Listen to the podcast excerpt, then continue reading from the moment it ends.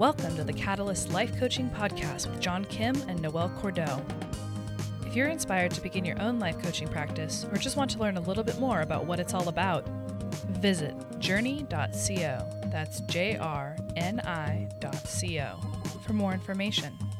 Your adventure awaits. On this week's episode, combating overwhelm. Noelle, it sounds very dramatic. I know. I thought so too. and then I think I, I started thinking of, of synonyms for overwhelm. Yeah, it's uh, what what do we mean by overwhelm as far as uh, you know with life coaching? Because that that could mean so many things. It can, and that's what I was thinking about. I was thinking, is it anxiety? Is it a feeling of helplessness? Is it, um, you know, a, a feeling of existential dread? Perhaps. Yeah, sure wrapped up in there. It can be so many different things. Um, from a coaching perspective and from a positive psychology perspective, where my head went was, well, you know, it's there's no sense in actually sitting here and trying to find synonyms. I need to figure out what's the opposite mm. of overwhelm so that we can attack it from a strengths based perspective. Well, first, what do you think um, causes life coaches to feel overwhelmed? Good, Because I have a feeling that what you think will be different than what I think you know for for life coaches what i see with the folks that we train is the overwhelm usually hits right around or right after they're through the certification process yep. because learning about life coaching is so rad and the the tips and tools and techniques are so cool and everybody loves it. And then when they're done it's kind of like oh now i have to take this out into the world. Yeah. how do i do it? Right. and that's what causes yeah I, I, agree. It's it's that it's where do i start? It's how do i you know uh, build a following? Um, what's my niche? You know um, how do I build a practice, all of that stuff. So that could definitely be overwhelming. And it's ironic because that is the very thing that life coaches help other people sort out. It's kind of yeah. like a big life funnel where the idea of where we want to go and what we want to do is so much bigger. So it feels like you have to almost funnel it down into this tiny little narrow bucket. And I think that's what causes overwhelm. Yeah. So, I mean, I guess we could start with that, uh, enter the door with life coaching, and then we could um, go wider and talk about overwhelm in general. Uh, so, mm-hmm. starting with coaches and then uh, then people. Of course, co- coaches are people.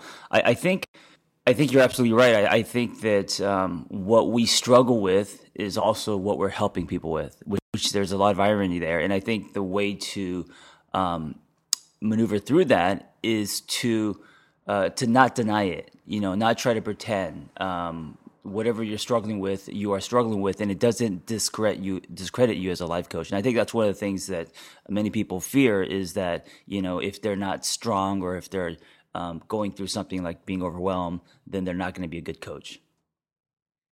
I hear that all the time, yeah. and another thing that it's so important to remind each other and our coaches and anyone who does this work is that your empathy is your superpower. Mm.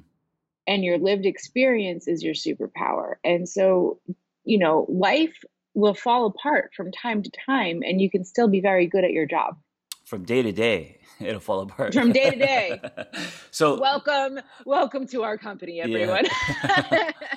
Slash life, you know. Um, so how do you how do you deploy empathy, and then also how do you um, walk that line between being empathetic, but also you know not feeling sorry for yourself, actually putting some work behind your your uh, your your goals to actually break through. Oh yeah, so you know I'll, I'll give you two um, current examples. So um, I just took on a divorce recovery client, mm-hmm. and uh, it's moving a lot faster than my client thought it was going to. And so, you know, first session out of the gate was okay, you know, I'm going to tell my partner tomorrow that I, I'm seeking a divorce. And I was mm. like, oh, holy shit. Okay. So I've been through it.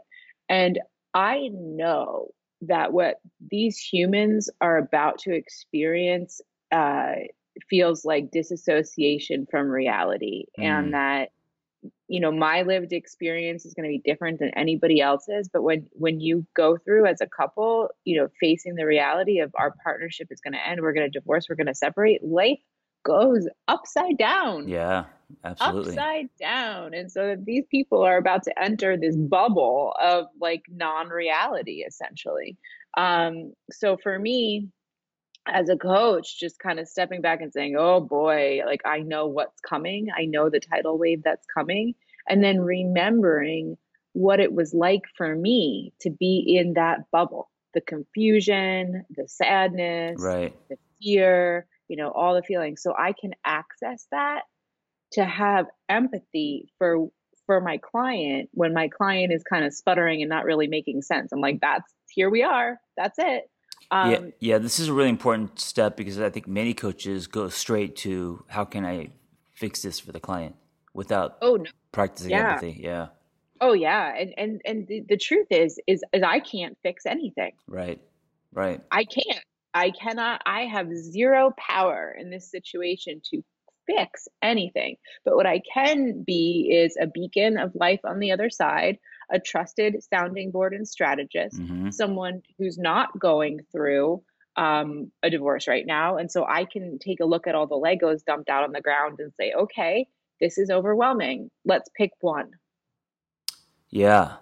Uh, th- this is the, um, it, it's what I call the soil. You know, if you just go directly to solutions, because, you know, of course, offering solutions and guiding and all that is part of life coaching. Um, you, you don't get the buy-in. You don't get to build the trust with your clients. And so when you say yeah, uh, to put yourself in the client's shoes, to be empathetic, um, that's how you really start to form a genuine, authentic relationship with your client.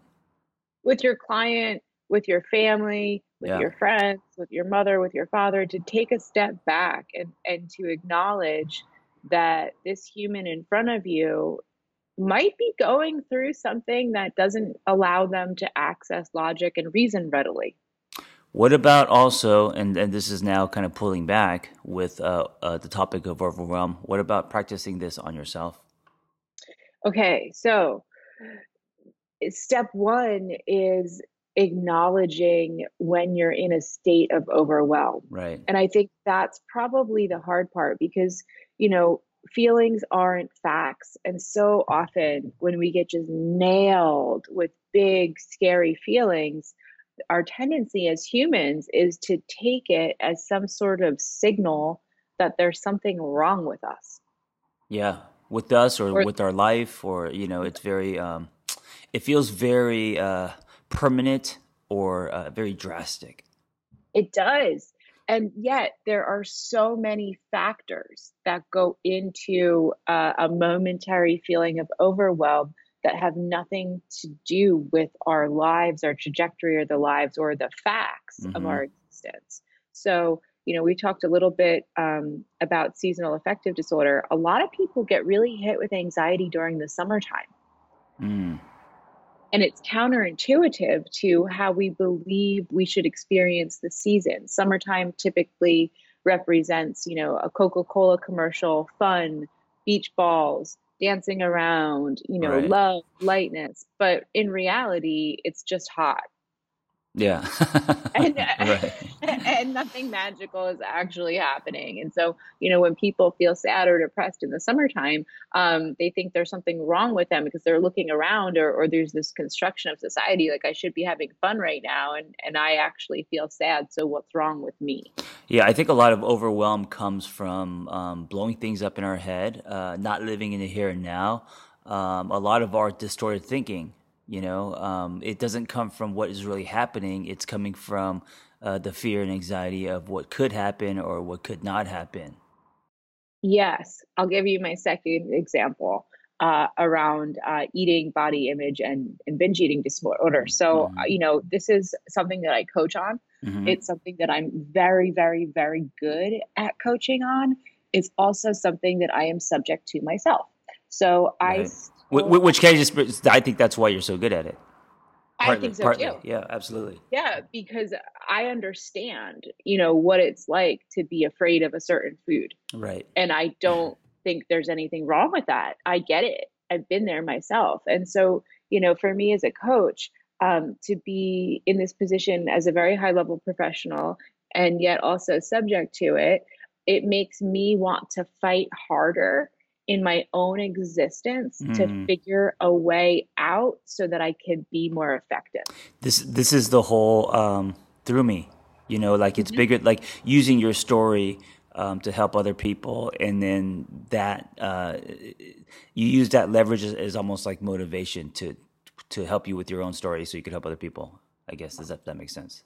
Yeah, and you know what's been happening, which has been really um, just incredible for me to experience, is that um, I've had some really tough clients in this arena recently, and I've really been doing a lot of research on how um, women's perceptions of our bodies interrupts flow states. Mm. And for the first time in my life, at almost 39 years old, I can now go out without experiencing my body. Oh, that's interesting. So yeah, expand on that. What do you mean? And, and how does the, the, the body image or the body connection of uh, impact flow states? Yeah. So, and let's take it back to a feeling of overwhelm. And I can draw it all the way down, you know, through the limbic versus prefrontal cortex function. So, all right, here, here's here's the primer. Um, we have two parts of our brain that we need to take into consideration: your prefrontal cortex and your limbic system. Your limbic system governs emotions, both good and bad.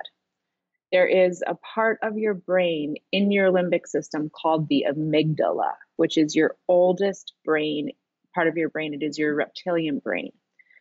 It's significant because of the juxtaposition of fear and blood flow through the amygdala. So, Olympic athletes have very high blood flowing through their amygdala and their muscle memory, the way that they participate in um, their experience with their body is based on muscle memory. When an Olympic athlete goes into the arena, the athlete is not thinking, how do I get my body to perform? Blood is flowing, the brain is activated, muscle memory takes over, and that athlete performs. Someone who is anorexic has very low blood flowing through the amygdala. So that person isn't just stepping out into the world, accessing muscle memory and performing or activating their body. That person is scared of what does my body look like? What does my body feel like? How is my body um, being experienced, right? So, going back to um, my position of like fear, you know, so when when someone steps out into the world who has body image issues, especially women, your your mind goes to a place of I don't just inhabit my body, but my body is also for presentation. Mm, right. So it's it's so kind of um, it's a billboard. It's uh, it's outside of self. Detachment. Exactly, yeah. Outside of self. Yeah. So the experience of detaching from yourself to take time outside of your body to give um I don't know, credence to how the observer might be viewing you is where you get into trouble. Right. That's the space. Right. That's the space. And so I had to train my brain to go back to my body so that when I step out into the world, I can be fully um, in my body and not thinking about the observer.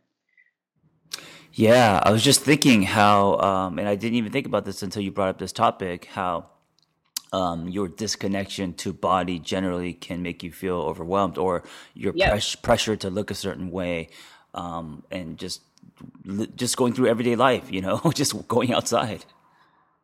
Just going outside. And so getting to a point where, you know, if you suffer from body image issues, um, how just leaving your house is an a- radical act of resistance. I mean, let's start there. Yeah. And so, you know, how do we combat overwhelm with with knowledge, with anger? You know, in this arena, with with um, a refusal to be subject to it. How do we combat overwhelm with you know too many things going on in life we simplify we break it down into small chunks mm. we mitigate a feeling of this is bigger than me i love the uh, power of simplifying um, for me that's what that's one of the things that helps the most is when i get overwhelmed uh, when i feel like there's too much i need to do or i'm falling behind um, and also for me also body stuff too you know i'm 46 um, I, I, I, my connection to my body isn't um, uh, as as I don't know what the word is, but it's it's a little disconnected today than it was say when I was 35 and I was you know um, CrossFitting every day and stuff, um, feeling more insecure myself. Like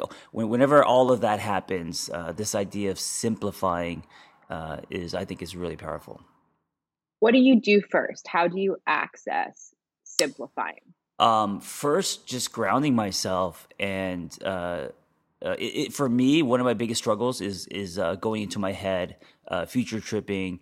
Um, you know, the whole like, oh, the sky's gonna fall, or this isn't gonna work out? Like everything that's future oriented. So, um, taking everything I have today, uh, being grateful for what I have, knowing that what I have today is what I have, meaning that you know um, people can't take it away from me because I've you know whether it's my story or my relationships, um, it's stuff that I've built, you know, um, and then not uh, having this desperate desire for uh, things to come, but really uh, being present and enjoying and appreciating um, everything I have today, including you know the my connection with with body, um, and then and then knowing that you could build from there. You know.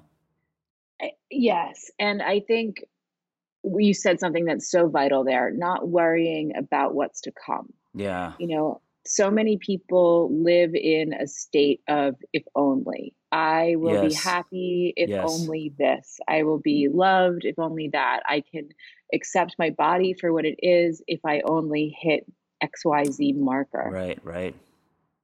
Um, I, I've lived most of my life that way. Uh, before really? my be, before my divorce, that that was why um, I was quote unquote miserable. Uh, I didn't allow myself to be happy, or I didn't think I was valuable uh, when I was married, unless I had you know the three picture deal sold the screenplays or you know the expensive cars or the whatever. Um, and because those didn't come, um, I was uh, angry, unhappy, invisible, and I didn't think I had any value as a person. Mm. So yeah, that I whole if that whole if thing is very dangerous.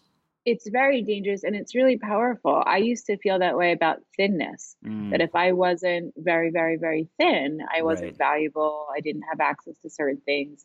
And, you know, it's so interesting to live on the other side of that space and to look back at my younger self and to say, wow, oh, honey bear, you know, you were, you missed it. Yeah. Yeah. And that, I mean, well, that's where the empathy, compassion, self compassion, all that comes in. Mm-hmm. It does. Yeah. And I'm grateful for it because if you had gotten everything you wanted. And if I had gotten everything I wanted in my younger years, um, I would never have been through the struggle that I've been through now that has taught me what it's like to earn it for real, for real, and to ha- be forced to build a life that is reflective of the joy that I want to exist in the now. I wouldn't have uh, been able to handle quote unquote success when I was, you know, mm-hmm. 25, 30. Um, I'm impulsive. I'm reckless. Um, I would have gotten myself into a lot of trouble, and I, I wouldn't. Yeah, yeah I wouldn't. Uh, I think it required. Uh, you know, it was very. It was very humbling for me to go work in nonprofit for for five years. Uh, at that time, I didn't have a choice. But looking back, it was uh, such medicine for me. You know. Awesome. Yeah. So another way of combating overwhelm is digging in. Mm. What do you mean? Describe. Um, so if we're if we're understanding the if only view of life that contributes to overwhelm, that I can only be happy, I can only truly live, I can only truly exist if only, um, to then turn it on its ear and say, okay, well, what's the work that you need to do to get there? Mm-hmm. Sure. and then start. Yeah. Start building. Um, Start so building. I, I like that part too, which means it's not just about sim- like simplifying doesn't just mean to sit on your couch and cross your fingers and you know practice self love. Oh, no. Yeah, you actually have to uh, work your ass off, and I, and I think we agree on this because you mentioned before this whole idea of work life balance. I think is bullshit. Um, work is work is work. Like you, if you want to do anything substantial in the world, it requires a lot of work. You just have to do it in a way um, that's honest to you and and in a way where you don't lose yourself. Agreed. But there's a lot of it, as you and I both know. yes, the work know? never ends. Yeah, the work never ends. Yeah, to figure out how to do the work in a joyful way, I think is the trick. Yeah.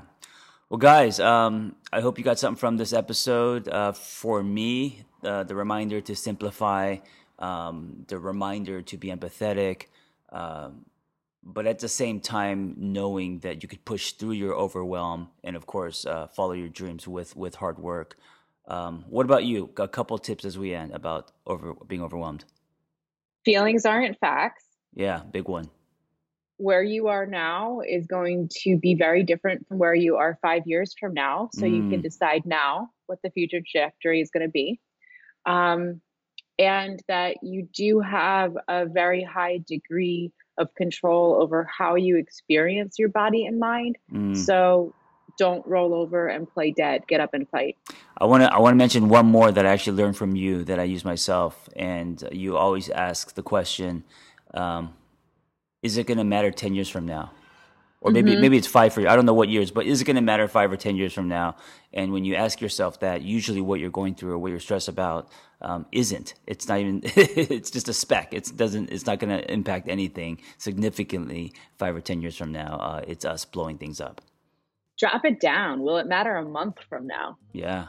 Yeah. Right? Yeah, absolutely. All right. Thanks, Noelle. Guys, be well. All right, gang. Take care.